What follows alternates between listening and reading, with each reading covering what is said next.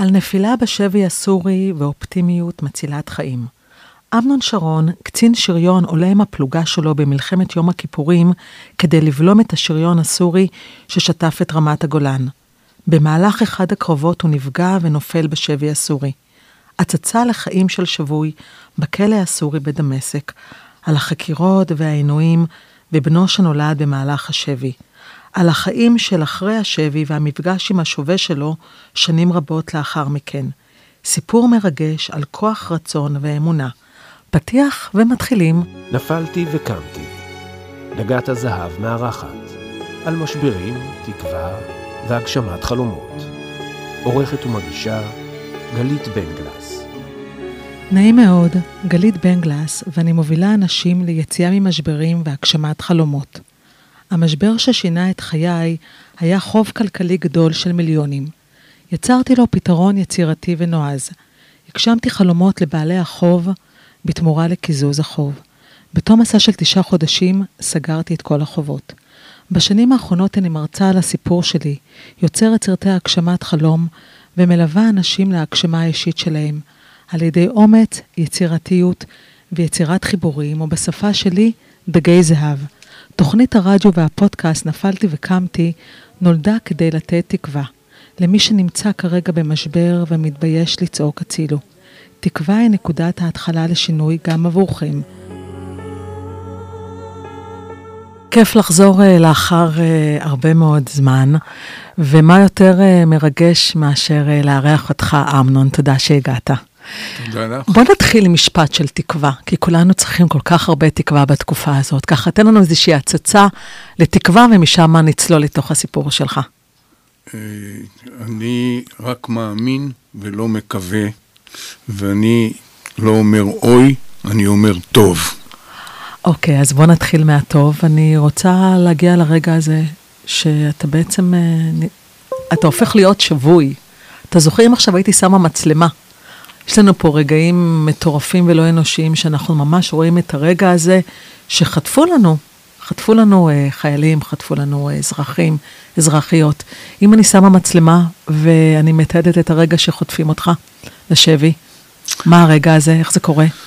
הרגע הזה אני שוכב פצוע מאחורי איזה סלע ברמת הגולן בציר הנפט, מוקף סורים, ואז מגיע חייל סורי ומסתכל עליי. אני מסתכל עליו בעיניים, השפם שלו רועד והוא מרים ידיים. אני פצוע, לא יכול לזוז, אני מבין שעוד מעט יראו בי האחרים, כי יראו אותו עומד עם ידיים מורמות, עוד יכניסו פגז על שנינו הסורים שהקיפו אותנו, ועד שהוצאתי את היד אה, בשביל לסמן לו שישכב על ידי, הוא התעשת, אה, הוריד את הידיים, דרך את האקדח שלו, וביד רועדת כיוון אותו אליי. אני נפרדתי בלב מבלה, מהתינוקת שהייתה בבטן, כי יצאתי למלחמה, הייתה בחודש שלישי להיריון, מהבן רביב, מההורים, מחברים, ומה שעשיתי, כשחזרתי וסיפרתי לפסיכולוגים, הם אמרו לי שפשוט איבדתי קשר עם המציאות. כל כך נבהלתי, שצעקתי עליו בעברית, בוא הנה, השתגעת, לא מכוונים אקדח, יקרה אסון, אתה תפלוט כדור. הוא פולט משפטים בערבית, כשהיד וואו. שלו רועדת מולי, ומה שקלטתי זה אנואר וקלצ'נקוב, ותוך שניות כל הצוות שלו הגיע, ומפה והלאה וואו. נתפסתי, העברתי במוח מצב של שבוי. ואמרתי, עכשיו אני צריך בשביל המשפחה שלי בעיקר לשרוד ולעמוד בכל התלאות שעוד מחכות לי.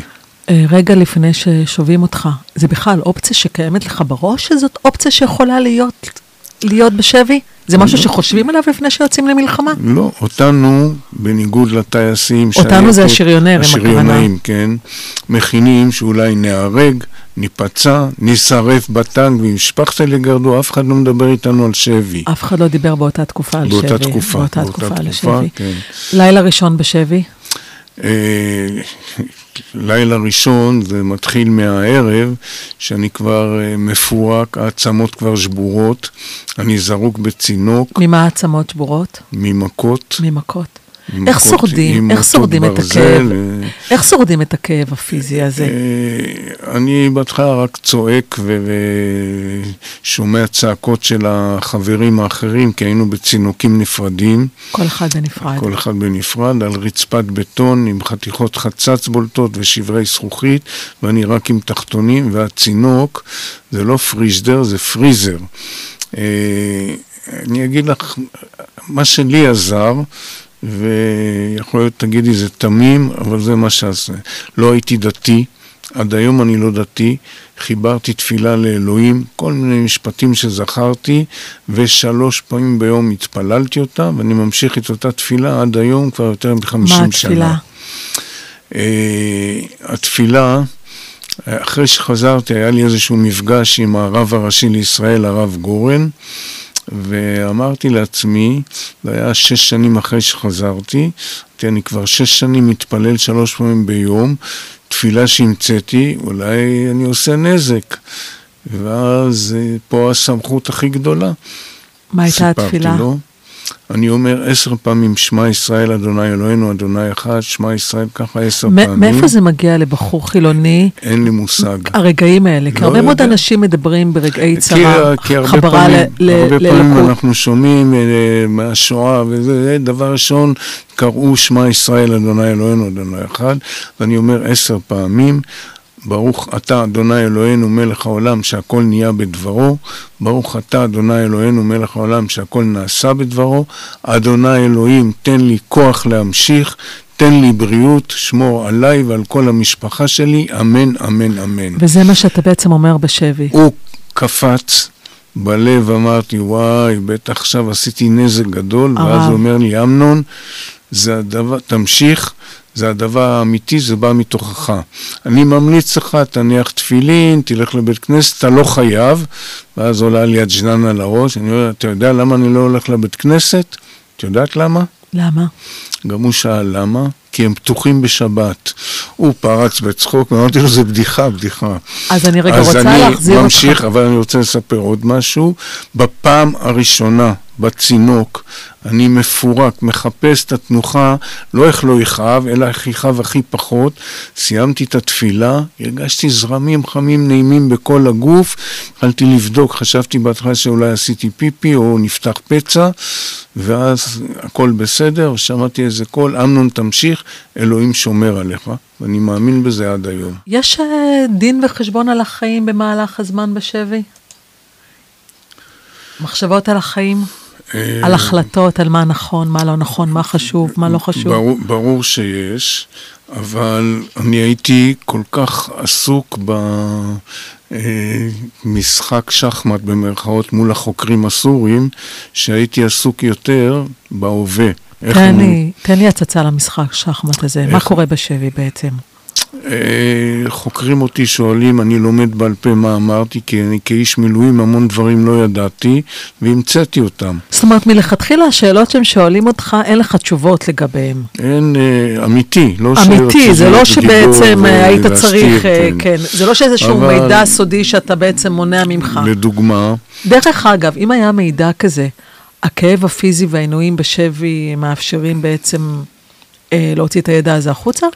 אה, אני חושב שכן, כי יש גבול כמה אפשר אה, לסבול, כשעוקרים את הציפורניים ומכים עם מוטות ברזל על עצמות שבורות, זה כאבי תופת. אה, צערכתי, בכיתי, ו... איך עוברים את הכאב הפיזי הזה?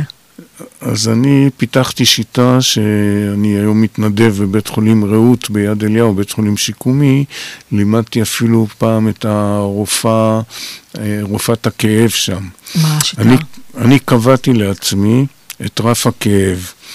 אמרתי עשר, והכאב הכי גדול. לאט לאט נרגעתי קצת, מצאתי איזו תנוחה נוחה בצינוק, ירד לשמונה, שבע, כל הזמן שיחקתי, נפתחת הדלת, השומר מכניס לי בעיטה בפנים, קופץ חזרה לעשר. איך הם מתקשרים איתך בכלל?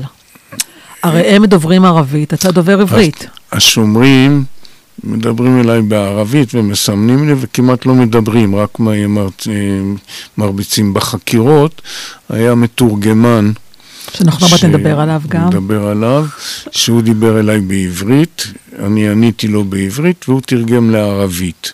זה גם נתן לי זמן לחשוב, בזמן שהוא מתרגם לערבית, מה אני אומר לו הלאה.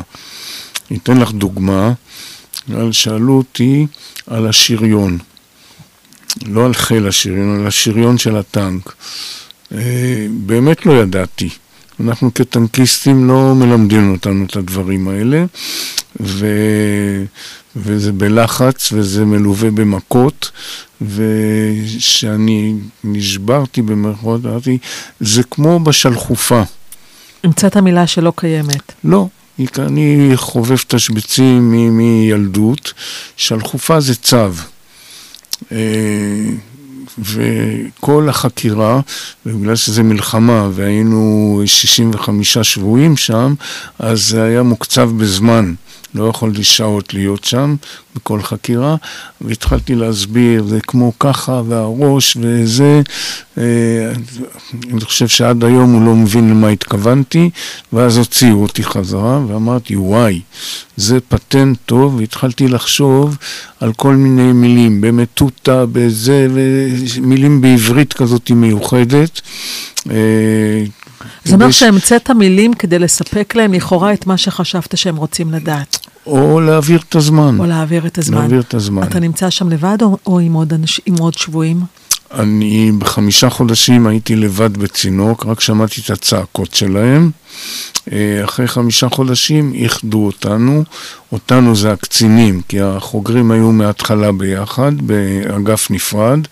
היינו 25 קצינים, רובם צוות אוויר, טייסים ונווטים. יש היררכיה דרך אגב אה, מול טייסים, שריונרים, אנשי חי"ר במהלך השבי עצמו, בינכם לבין עצמכם?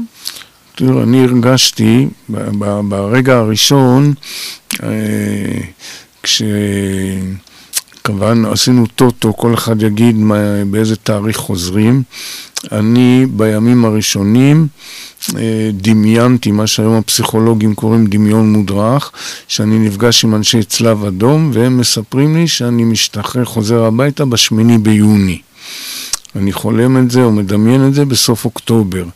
יום שלם גירדתי חתיכת חצץ מהרצפה וחרטתי על הקיר 8.6. לי היה ברור שבשמיני ביוני אני חוזר.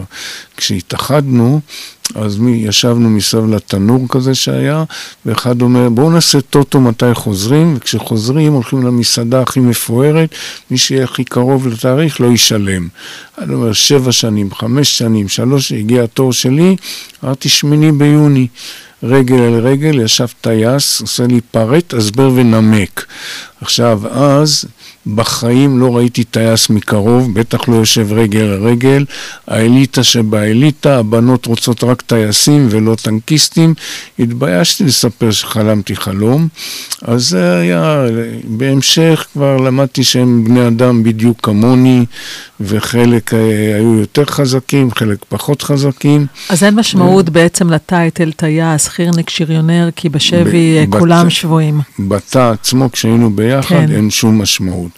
היה קטע באחד, כי בהתחלה, עד שהגענו לצינוק המרכזי בכלא אל-מאזה, עוד הייתי במטכ"ל הסורי בצינוק, בעוד איזה מקום, והיה איזה רגע שקראנו לזה הצינוק עם החורים העגולים. היו שלושה חורים במקום צוהר כזה על הדלת, וכנראה מישהו מהטייסים הבין שהסוהרים יצאו, אז מתחילים לצעוק. אני מ-69, מספרים של... אני מ-201, אני מ-119. לא ידעתי מה הם צועקים, אני צעקתי, אני מ-179. זה החטיבת מילואים שלי. אני שומע מישהו צועק, עזבו אותו, זה הוא מהירוקים. אז זה היה הקטע היחיד כזה שכאילו שמו אותי בצד. מסר ראשון כש... מהבית שמגיע? יש אה, דבר כזה, היום לדוגמה, אנחנו לא יודעים בכלל מה הם מקבלים ואיך מקבלים. אז ככה, קודם כל, אה, צילמו אותי איזושהי תמונה. תמונת סטילס. תמונה, צלם כן. כן. סורי בצינוק, ואת התמונה הזאת המודיעין שלנו מצא באוסטרליה, היה אולם בתל אביב, באבן גבירול, ריכזו כתבות, והמשפחה שלי מצאה את התמונה, והייתה להם את האמונה שאני בחיים. זאת אומרת, למשפחה שלך באותה תקופה, כמו להרבה מאוד משפחות של חטופים היום, אין מושג עדיין אם לא אתה היה בחיים או לא. מושג, לא ידעו גם. אף אחד לא ידע מה להגיד להם. הצלב האדום אז תפקד? לא. כמו היום? תחקרו, תחקרו כל מיני חברים, ואף אחד לא ידע מה קרה לי. ראו אותי מתפוצץ בטנק ולא ידעו מה, מה ההמשך. עכשיו, עוד זה היה בעצם המידע האחרון לגביך שהתפוצצת בטנק. כן, וואו. בשטח. עכשיו, בגלל שלא מצאו אותי, לא רצו להגיד לבלה, לאשתי, שאולי בכלל התרסקתי, התפוררתי מהפיצוץ, כי לא מצאו זכר. אה, בראשון למרץ, אחרי חצי שנה, פעם ראשונה ביקור של שלושה אנשי צלב אדום, כמו שראיתי בחלום, במקום שמנים שהם היו בחלום, היו שחיפים רזים משוויץ, נתנו לנו גלויות, חתמנו רק את השם שלנו בנוכחותם, עוד באותו ערב הגלויות היו בבתים בישראל, וזה היה למעשה הרמז, הסימן, לא הראשון שאתה בחיים. הראשון, הראשון, הראשון. זה אומר שבמשך חצי שנה אשתך, שהיא אימא ל- לילד בבית צעיר ובהיריון, לא יודעת עדיין מה קורה היא איתך. לא יודעת, כשהייתה... מה היא עושה, דרך אגב, באותה תקופה? אם אני לוקחת אותך ממש בזמן שאתה בשבי בחצי שנה הזאת, מה היא עושה? היא עבדה במוסד, כן, וואו. מוסד חינוכי, בית אה, ספר מוסד איילון. חינוכי, אוקיי. היא הייתה מורה. פולניה שממשיכה לעבוד, לא מספרת לחברות המורות, הכל בבטן. וואו, היא גם לא משתפת אף לא אחד. משתפת, הוא במילואים. רק, אה, וואו. היו הרבה אנשים באותה תקופה במילואים. מאיפה מגיע החוסן הזה? ככה זה אצלהם, אצל הפולניות? הפולניות, אוקיי. כן. אז יש גם יתרון. היא להיות- בחודש השישי להיריון חוזרת הביתה, אימא שלה שמרה על אה, רביב, ואימא שלה, אל תיבהלי, ובסלון שלושה אנשים, קצינת נפגעים, רופא ועוד איזה נציג, אה, ואז הקצינה, או שהיא הייתה מטומטמת או תמימה, ילדה, אה, באתי להגיד לך שבעלך נעדר. אז היא אומרת, אני מורה. זה בה', לא בעין. הוא נהדר. לא, לא, לא, את לא מבינה, הוא נהדר, לא יודעים מה איתו. וזה, אז בלה בשמחה רצה, מביאה את התמונה. אה, יש תמונה, מצאנו, מה היא אומרת לה? זה לא אומר כלום, כי חזרו שבויים ממצרים שהיה להם תמונות, והם חזרו מתים, או לא חזרו בכלל. היא באמונה, בלה, שאתה בחיים? כן, ודבר ראשון, היא העיפה את הקצינת נפגעים ואמרה לה יותר אל תבואי. אז זה היה מפגש ראשון, גם עם הצבא ועם הנפגעים וכו'. מי דואג לנפש של בלה באותה תקופה? אנחנו מדברים על איזה משהו שהיום אנחנו... המשפחה, רק המשפחה. המשפחה הקרובה. חברים מהחטיבה שהיו יוצאים לחופש, באו לעודד אותה. שמחה הולצברג, זיכרונו לברכה, אה, עזר המון. בהמשך, כשנולד דרור, התינוק, דרור. התינוק שנולד, כשאנחנו באותה תקופה, בניגוד להיום שבבדיקות רפואיות אפשר לדעת אם יהיה בן או בת, אז היה מקובל, אם הראשון בן, השנייה בת, על זה עבדנו, היה לנו שמות רק של בנות. וכשהצלב האדום מודיע לי, זה התחיל ככה, איתמר ברנע, מזל טוב, נולדה לך בת. אמנון שרון, מזל טוב, נולד לך בן. אני נא, התבלבלת עם איתמר, יש לי כבר בן, השנייה, הוא חשב שאני דפוק בראש, לא הבין מה אני רוצה. מה המשמעות בעצם שיש לך ילד שנולד בזמן שאתה בשבי? היום אנחנו אז- רואים את זה גם בקרב... אה, אז קודם כל, דבר ראשון, אז אה, מילינו כוסות של מים. אמרתי, אני לא יודע מה בלה מחליטה, אני קורא לתינוק דרור, 250 קילומטר ממני בתל אביב, בלי שתקשרנו ודיברנו, בלה החליטה לקרוא לתינוק דרור. וואו. אה, המשמעות היא שאני מחכה לשמיני ביוני לראות את דרור. מתוך לי- ידיעה שאתה יודע לי שאתה היה משתחרר. ברור שבשמיני ביוני אני חוזר. איך היה לך ברור? אני דווקא רוצה להיכנס למקום הזה של אתה נמצא בתוך צינוק, אתה מנוטרל מהעולם, אין לך מושג מה קורה, אתה חווה, אתה חווה עינויים. מאיפה האמונה הזאת שאכן זה יקרה? מאיפה זה מגיע בתוכך? ואיך מייצרים את זה? קודם כל, את ההכנה לשבי עשיתי כשנולדתי, נולדתי בבית חולים הצבאי הבריטי בקפריסין, ושלושה חודשים הייתי במחנה שבויים, מחנה מעצר בריטי, ועליתי לארץ בכ"ט בנובמבר 1947, בגיגית מתכת, מה שקראו אוניית התינוקות, 600 תינוקות. זה בגנטיקה עדיין כבר ההכנה. וכולם שמחו ורקדו, חשבתי שזה לכבודי, לימים הבנתי שזה בעקבות ההצהרה באו"ם. כ"ט בנובמבר. אה, הפסיכולוג שטיפל בי כשחזרתי, אומר, יכול להיות שהגנים זה מההורים שעברו את אושוויץ וראו כל מיני דברים קשים, אין לי מושג מאיפה. אני מצאתי את עצמי מפתח תורת הישרדות, שהיום אני מלמד אותה ביחידות המיוחדות בצה"ל. אה, שהתורה הזאת אומרת בכמה משפטים לטובת אה, הדבר הראשון שאמרתי לעצמי, אה, קרה לי משהו רע, אני מצטער שזה קרה, אני אפילו בוכה שתי דקות. אלה המגבלות, ואמרתי בקול רם בצינוק הזה, אלה המגבלות, עם המגבלות האלה אני מתמרן ומנצח. מנצח, עצם זה שאני עוד נושם זה כבר ניצחון, ולא דווקא של מלחמה של נפוליאון. זה היה ייחודי לך או גם עוד אה, שבויים איתך אה, הצליחו להגיע לאותו מקור אה, אופטימי של תקווה? היו עוד כמה, אבל היו כאלה שנשברו לגמרי, כולל טייסים שעברו הכנה לשבי. אני לא בדקתי את זה, לא נכנסתי לזה. יש רצון גם להשפיע על אחרים באותה תקופה, או כל אחד בהישרדות האישית שלו? לא, כל אחד שומר על עצמו, ו... אז זה הכלי הראשון שאמרתי. דבר ראשון אמרתי, אני לא מקווה. אני לא רוצה לקוות, רק להאמין. ולהאמין לא באלוהים, לא בבלה, לא בהורים, בעצמי. אה, וברגע שאני מאמין בעצמי, השמיים הם הגבול. קרה משהו רע, נכנסתי לדיכאון, פרצוף מר, אמרתי לעצמי, אל תהיה עם פרצוף מר, תהפוך את האותיות, מר זה רם, הרמתי את הראש, ולי היה ברור שאני מגיע הביתה, אני אראה את התינוקת החדשה, כי אז עוד לא... עוד לא ידעתי שזה עוד תינוק. עוד לא ידעתי שזה תינוק, וזה נתן לי את הכוחות. וואו. מתי אתה מבין שאתה בעצם הולך אה, להשתחרר אה, מהשבי? אה, כשכבר היינו מאוחדים, אחרי שגם קיבלנו חבילות מהארץ. מאוחדים הכוונה אה, לטייסים, החירניקים, כן. כולכם ביחד. אה, לקחו שישה קצינים, ביניהם אותי, ועוד שישה חוגרים. פעם ראשונה פגשתי חוגרים. יש דרך אגב משמעות ללהיות קצין בשבי או חוגר מבחינת, הש...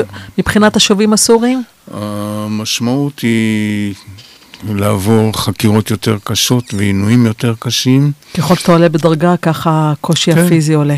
כן. אה, לקחו אותנו לאיזה בית ספר בדמשק, עשו איזו שיחה כזאת של, אה, עם אחד שהכרתי אותו, אה, הציג את עצמו דוקטור ריפאי, אני ידעתי אחר כך שהוא חבר של אסד הנשיא. והחזירו אותנו, ואני שם פירקתי את הפגישה הזאת. כי הוא רצה לשמוע את דעתנו, ואני צעקתי וזה, ולא נתתי להם לעשות, והחזירו אותנו לתאים, אה, ולמחרת בבוקר, אה, למחרת אוספים את כולנו, כבר היה יום רביעי, אה, כולנו, זה הקצינים והחוגרים, לאותו אודיטוריום, קצינים לפנים, מאחור החוגרים, הדוקטור יפאי הזה, יחד עם התימני המתורגמן. עוד נגיע אליו. כשנגיע אליו. אה, והוא מדבר משהו בערבית, והתימני אומר, הדוקטור ריפאי כותב ספר על הבעיה הפלסטינאית, רוצה לשמוע את דעתכם. אני ישבתי שורה ראשונה, צועק אחורה, אף אחד לא משתף פעולה. ואני רואה ים של ידיים, וכולם, כל החוגרים פתאום יש להם מה לדבר. למה, אחד שואל, למה יהודים והערבים לא יושבים יחד ועושים שלום, במקום זה נלחמים? הוא מתחיל, כי ב-48 אני מרים את היד, מתפרץ, ואני אומר, אני רוצה להגיד תודה על הערב הנפלא שהיה לנו פה, גם ידעתי שהוא יודע ערבית, אה, עברית. הדוקטור יפאי, ובאמת מאוד נהנינו כאן, ותחזיר אותנו לתאים. ואז, ואני עוד עושה תרג'ם. כאילו שהתארגן, ואז הוא צועק עליי בעברית, האיש המכובד. רק לפני רגע אחד הח... החברים שלך, למה לא יושבים יחד, והנה יש הזדמנות ואתה מקלקל. אמרתי, זה נקרא לשבת יחד, כוס מים לא נתת לנו. אם אני הייתי מארח אותך, ואני עם תנועות ידיים מאיימות עליו, אם אני הייתי מארח אותך, היית פותח השולחן, ופה נהייתה מהומת אימים. מאיפה זה מגיע הרצון לא להתחכם? לא יודע, לא יודע, זה בא. זה בא. זה בא. לילה ראשון בבית. רגע, רגע, מביאים אותנו למחרת בבוקר, אה, מגיע שומר, מוציא אותי למשהו, ואז מסתבר לי, זה לראיון לטלוויזיה הצרפתית. והצלם היה סורי מקומי. בינתיים כמה ימים קודם החזירו את הקטועי, את כל הפצועים לישראל, ואני שואל אותו מתי אנחנו חוזרים. אז יש ב... כבר ידיעה שחוזרים לישראל. שחזרו כבר, אוקיי. ואנחנו מתקרבים לשמיני ביוני. אתם יודעים את זה. הם אינם. אוקיי. הוציאו אותם. לא, אבל לא... אתם, אתם חושבים שהם חזרו, או אתם חושבים שגם קרה להם משהו? שיחדנו את אחד השומרים במכונת גילוח חשמלית, והוא סיפר לנו שהם בארץ, אבל אני שואל את הצלם הסורי המקומי, אה, מה עם הקטועים? הוא אמר, בישראל, מתי אנחנו? הוא אמר לי, יום אל-ג'ומעה זה יום שישי. בערבית ג'ומעה זה שבוע. אני הבנתי שביום שישי חוזרים. וכשהחזירו אותי, אמרתי לכולם, ידיעות זה מודיעין בריל טיים, ביום שישי חוזרים. על מה חושבים? אז היה לי כבר ידיעה כזאת, עשינו מסיבת סיום, התרגשות גדולה, ובואו נראה שזה יהיה. על, על מה אתה חושב באותם רגעים של השחרור? כאילו, מי הבן אדם הראשון שאתה רוצה לראות? מה הדבר הראשון שאתה רוצה לעשות? אני מדברת איתך על הצורך הכי הכי בסיסי שיוצאים מהשבי. אני רוצה לחבק את בלה. את, ה, את רביב ואת התינוק החדש, את ההורים שלי, אה, ו, ולחזור הביתה, להיות בבית. ו... מה הדבר הראשון שרוצים לעשות כשמגיעים הביתה? קודם כל, הדבר הראשון, וביקשתי סליחה מכולם, אבל הרמתי את דרור, הוא היה אז בן חודשיים, חיבוק חזק, ועוד בן אדם, תיזהר אתה עם הידיים שלך, אתה תפרק אותו, אבל זה היה רגע של התרגשות. הרבה זמן לא היה לנו שישי שבת, מלא אורחים, זה, וביום ראשון כבר לקחו אותנו לזיכרון יעקב, בית הבראה של מבטחים, הפכו אותו למתקן צבאי, ועברנו שם תחקירים ובדיקות רפואיות. ו... אני רוצה רגע דווקא להיכנס לצד הישראלי של בכלל, על אותה תקופה, על, ה... על איך הוא מתייחס לאנשים שהיו שבויי מלחמה. יש חיבוק מהצד הזה? אז לא, פגשת את בלה, קיבלת חיבוק המשפחה, ואז כן. אתה מגיע לצד הישראלי. מה קורה שם בצד הזה? בצד, מכיוון הצבא. מכיוון הצבא. במדינה אולי, ראו אותנו כבוגדים. למה? לא יודע. כבוגדים כי מה? כי לא הקרבנו את החיים, נפלנו בשבי, ומי יודע מה סיפרנו שם, והסגרנו סודות מדינה. זה לא ו... כזה רחוק גם ממה שקורה היום, אני זוכרת את השבויה הראשונה שיצאה מהשבי, והיא לא קיבלה חיבוק אה, חזק מכולם. אוקיי. מאיפה מגיעה החוצפה הזאת? אה, אין לי מושג. אבל זה מה שהיה. איך מתמודדים עם זה? כשאתה אני... בשבי הסורי, אתה אומר זה האויב, איך אתה מתמודד? אז אני בשבי, שכמו שאמרתי, לא עברתי הכנה, אני הבנתי מהתובנות שהתפתחו אצלי, שהנזק יהיה יותר גדול אם אני לא אספר בבית שאני חוזר בשמיני ביוני את מה שסיפרתי לחוקרים. ולמדתי פשוט בעל פה, למדתי בעל פה. וכשהגעתי בדקה הראשונה לחקירה, רב סרן, אומר, אני אשאל אותך שאלות, אמרתי, רגע, רגע, לפני שאתה שואל שאלות, אני רוצה שתכתוב מה שאני אומר לך. הוא אומר, אני המפקד פה, אתה המפקד פה, אבל אתה תעשה מה שאני אומר לך, ממש בתקיפות. והוא פתח מחברת, והתחלתי לדקלם לו לפי ימים, לפי הזיכרון, ואני, יש לי זיכרון חזק. אז דקלמת את כל מה שבעצם... כל מה שלמדתי בעל פה שסיפרתי שם. כמה זמן זה אורך התחקיר בצד הישראלי? תראי, אה, שלי לקח אולי שעה, שעה וחצי עד שהוא הכתבתי לו את הכל והניחו לי. והניחו לך. אחרים לקחו אותם, הזריקו להם זריקות, שידברו היו, כי הם ננעלו, שיקולים של ביטחון שדה, אני לא יודע מה זה. יש טיפול בנפש באותה תקופה? אה, היה לי פסיכולוג. שלא הבנתי, אז פסיכולוג זה היה למשוגעים, דוקטור מוריס קליינאוז, ובסופו של דבר הוא אמר לי שני דברים. אחד, תחזור לטנקים, תראה, אין לי ציפורניים, העצמות עוד שבורות, כי זה עוד לא התאחה כזה. איך, הוא אומר, תירגע, קהלני ונתקניר היו פצועים יותר קשה וחזרו. אז לטנקים חזרתי. כמילואימניק? כאיש קבע. כאיש קבע. אחרי זה נדבר על זה. אה, לדבר, והדבר השני שהוא אמר, תדבר, תדבר, תוציא, אל תחזיק בפנים. 14 שנה לא דיברתי, גם בבית, בלידה של שמונה. 14 שנה לאחר השבי לא דיברתי. לא דיברתי. איך זה יכול להיות? בבית, בלידה של שמונה חודשים הייתי, רק אמרתי לה חמישה חודשים לבד, מה זה הצלקת בגב?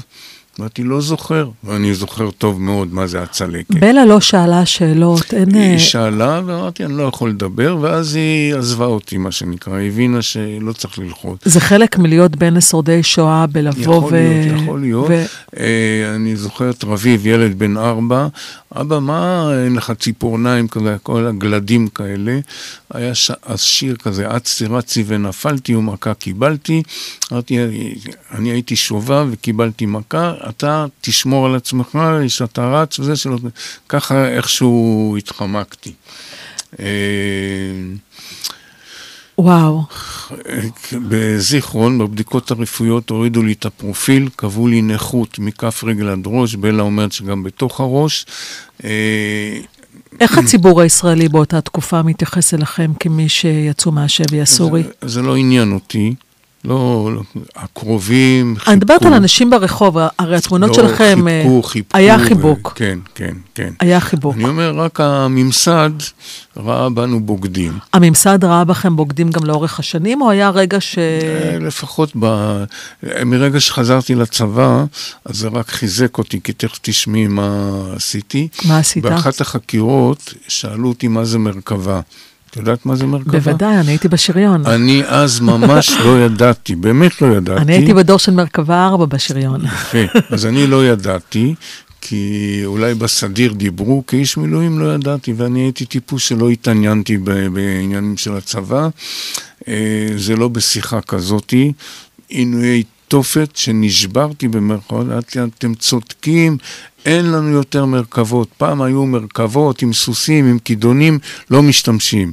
הבדיחה הזאת עלתה לי כמעט בחיים, וכש... זו הייתה בדיחה בשבי. בשבי. כי לא ידעת באמת מה זה מרכבה. תקעו לי סכין בגב, וכשהחובש הסורי חובש אותי, מישהו שלא ראיתי, לא יודע ישראל, יש טנק ישראל חדש מרכבה, נסגרה הדלת, נשארתי לבד, דמיינתי את המרכבה, קופסת גפרורים עם סיגריה בתור קנה, ואני לא סרן כמו שהייתי אז, אני אלוף משנה. מהקופסאות כאלה כבשתי חזרה את כל מדינת וואו. ישראל. אני, בזיכרון, קובעים שאני צריך לעבור שני ניתוחים. המליצו לי לחתום שנה קבע, גם העלו אותי לדרגת רב סרן, התייעצתי עם דעתי, בלה. היא אמרה, תחתום, כי הניתוחים יכולים להשבית. ואז נשארת ו... בצבא. עובר עוד שבוע, עוד שבועיים, לא קורה כלום. התקשרתי למפקד גייסות שריון, מוסא פלד, רוצה לחזור, עשו בדיקות. אה, אה, אני מגיע אליו, הוא היה טיפוס דרמטי. אמנון מטיל עליך תפקיד סודי ביותר. אני נרגש כולי, סומכים עליי. אה, אתה הולך לבצע ניסוי אגמי מבצעי על טנק ישראלי חדש, מרכבה. סיפרתי לו על הקופסת גפרורים והסיגריה, ועוד חלום שמתגשם. בלה אומרת שבגלל המרכבה, אני אומר שבזכות המרכבה, נשארתי עוד 20 שנה בצבא. הייתי מג"ד סדיר בסיני, הייתי מח"ט מילואים בבקעה, אה, סגן מפקד אוגדה בצפון, וואו. מפקד פום, הכל עם פרופיל 31 ועם הנכות. ואני דווקא עכשיו רוצה להחזיר אותך עשר שנים אחורנית, ששם פגשתי אותך, הייתי אז מפיקת uh, טלוויזיה, והפקתי סרט uh, ללינוי בר גפן המדהימה, שקוראים לו השווה מדמשק. מאחורי הקלעים של הסרט הזה היה באמת מטורף ברמת התחקיר, שבעצם הסרט הזה היה אמור להפגיש את השבויים מהשבי הסורי, בין השאר אותך, עם מי שהיה מתורגמן אה, בשבי, מוחמד נעמנה, נכון? זה שמו. אחמד. אחמד, אחמד. אתה זוכר את הרגע הזה שאתה פוגש אותו, שזה באמת, אני מנסה לחשוב גם על היום, על הרגע הזה של מפגש עם מי שהיה השווה שלך כל- אה, בשבי, ודווקא אני רוצה לקחת אותך לרגע הזה שאנחנו מפגישים אותך עם אחמד. ברגע הראשון שראיתי אותו, בפגישה הראשונה עם החוקרים, והוא היה מתורגמן, אמרתי, וואי, זה ישראלי, תימני מיהדות תימן, ואפילו קראתי לו התימני. זה בזמן שהיית בשבי. כן, מהיום הראשון בשבי, הוא ואני היה דווקא הראשון. רוצה לחזור לרגע הזה רגע, שפגשת שנייה. אותו. כן, התימני זה יהיה החבר שלי, והעברית שלו והכל. ואז מארגנים את המפגש מהטעמים של המוסד, לא קשור אליי, יחד עם עוד שלושה טייסים, שני דברים קרו לי. אני מבין האלה הראשון שהסכמתי, הטייסים התלבטו עוד, אבל בסוף היה המפגש. אני, שני דברים קרו לי במפגש. אחד, האינטואיציה שלי שהוא ישראלי הייתה נכונה, עם טעות אחת גדולה, שהוא לא מיהדות תימן, אה, אלא ישראלי מהכפר ערבה, שערק לסוריה. ישראלי ערבי. הדבר השני, הדבר השני שקרה לי, ולא מעניין אותי, תגידי, לא יפה לחשוב ככה, אגיד לך... מותר לך לחשוב בדיוק איך אז אני אגיד שאתה לך רוצה. שלוש ושמונה, אבל מה שחשבתי, איך הגלגל מתהפך, אני עכשיו למעלה והוא מתפתל למטה, את זוכרת את זה? מה המפגש הזה עשה לך, הרגע הזה? יש איזו אפשרות אה, ליצור סליחה על מה שקרה מולו? לא, אני לא... הוא היה מתורגמן עדיין, ו- ובכל אני, זאת. אני, הוא גם השתתף כמה בוודאי. פעמים בשמחה הגדולה אה, להרביץ לי, אבל... אה, איזה את- closure עשית עם הפגישה הזאת איתו? אה, אני יודע לשים דברים בצד, לא להתעסק עם זה, שזה לא יציק לי, ועשיתי לו שלוש ושמונה, וזה מה ש... מה זה שלוש ושמונה? אחד, שתיים, שלוש, כן. ארבע, חמש, שש, שבע, תספרו שמונה. אצבעות ואז תבינו את המשמעות לבד. כן. אז אה, אמנון, אנחנו אה, בתקופה אחרת של אחרי השביעי לאוקטובר, והחיים אה, של כולנו השתנו. מה, מה המלחמה הזאת מציפ, מציפה בך ברמת הפוסט-טראומה? דבר ראשון, המחדל שהיה, שלא שמעו לקציני או תצפיתניות שהביאו את התמונה הנוראית שהולכת להיות וזלזלו בהם, כמו בתקופה שלי, ביום כיפור, שהתצפיתנים אמרו הולכת להיות מלחמה וכולם זלזלו. ולא הקשיבו. ואחד הדברים, אני נותן אה, חיזוקים ביחידות צבא אה, בעוטף, אה, ל- לא לזלזל, לא לזלזל באויב. הם מצוינים, הם טובים, אנחנו צריכים להיות יותר טובים מהם. אם עכשיו אז- מקשיבים לך משפחות אה, של חטופים ושבויים אה, שחזרו, ו- ו- וכולי- וכולנו תקווה שכולם יחזרו, מסר אופטימי שיש לך לומר להם אה, בתקופה הזאת, גם למשפחות וגם למי שנמצא בשבי, בין אם הוא חזר ובין אם הוא גם יחזור בהמשך. אז קודם כל, לא להקשיב לכל מיני הודעות fake news. אה, בתקופה שלי אמרו שרצחו את כל השבויים בסוריה, אחר כך אמרו ששלחו אותם לרוסיה, לקג"ב, לא היה ולא נברא. אז לא להקשיב לכל מיני זה, ולחשוב רק טוב ולא אוי. כל הזמן לחשוב טוב, ועד שלא אומרים משהו אחר, החטוף, השבוי, יחזור הביתה בשלום. אתה כתבת ספר, אתה מרצה על הסיפור שלך, ועברת גם לא מעט משברים אה, מאז השבי. עברת אירוע מוחי ויצאת ממנו, ועברת תאונת דרכים ויצאת מזה, ועברת משבר כלכלי ויצאת מזה. מה הסוד הזה של המשברים? אה, אתה באמת נפלתי וקמתי, נפלתי וקמתי, נפלתי וקמתי. איך? זה המשפט הראשון שאמרתי, קרה משהו רע, לבכות, להצטער, ואחרי זה להגיד, אלה המגבלות, זה המצב, עם זה אני מחפש את הדרך, מתמרן ומנצח. הניצחון, ניצחונות קטנים, יכול להיות שזה לוקח זמן, יכול להיות שיש עוד בעיות שצריכים לפתור קודם, אבל בסופו של דבר, להאמין, להאמין, להאמין, ובסופו של דבר האמונה מתגשמת. החזון שאני מחליט לעצמי וקובע לעצמי, מתגשם, והכל עד עכשיו, תודה לאל, התגשם. והאושר הגדול שלי, לא רואים את זה, אבל אני טופח על הבטן, על הכרס, שלושה ילדים, תשעה נכדים, חמסה, חמסה, חמסה, החיים בסך הכל יפים, יפים, יפים. מה החלומות שלך? החלומות שלי. כן, עבור עצמך. קודם כל, שנחזור להיות מדינה שפויה, שהשפיות תחזור. ההורים שלי, שעברו את הנאצים ואת כל זה, באו לפה בשביל לבנות מדינה.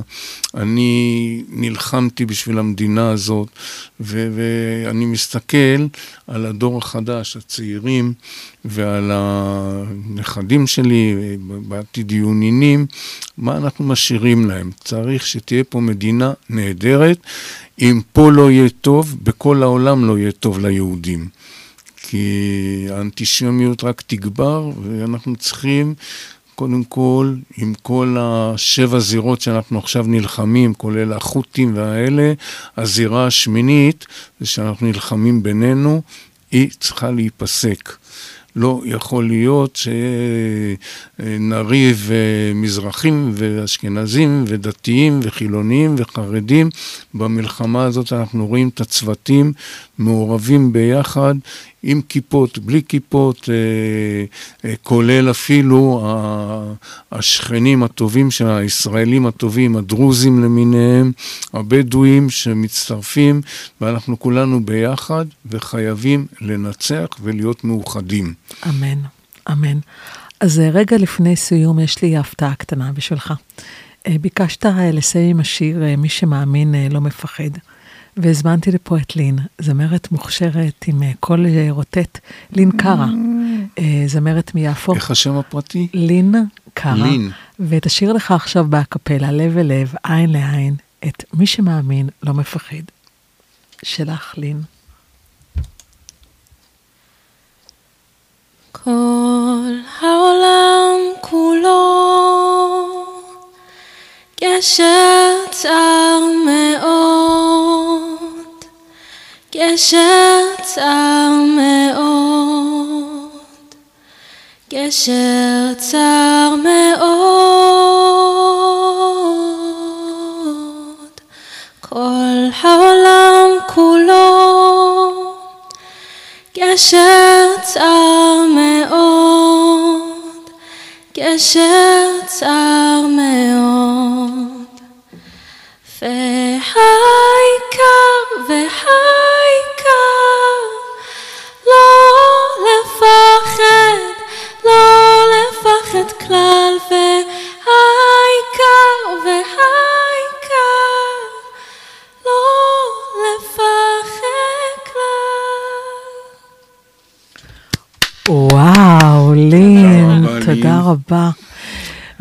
ו... אה, זה העיקר. וזה העיקר. זה בדיוק העיקר. אז אני ככה מקדישה את המשפט הזה לכולם, והעיקר לא לפחד כלל, זה נראה לי מסר uh, מרגש לסיים איתו. אמנון, רגע לפני סיום, אם אתה חוזר לאמנון שבטנק לפני הרבה מאוד שנים שנמצא בשבי, מה אתה אומר לו מאמנון הגדול של היום, שככה תישאר בו התקווה? תמשיך להאמין ולא לקוות. ובסופו של דבר, כל הבעיות וכל הזה, בסוף הכל מסתדר. אז אני אסיים עם המסר הזה, תאמינו, לא רק לקוות. תודה רבה לכם המאזינים על uh, עוד פרק מרתק שנפלתי והקמתי. תודה רבה למשה ירונסקי, מנהל התחנה, ועל הטכני. שבוע הבא, משבר חדש, תקווה חדשה, כי תזכרו, אחרי הנפלתי, מגיע הקמתי. ימי שלישי, בשעה עשר, מחכה לכם רדיו קסם 106 FM.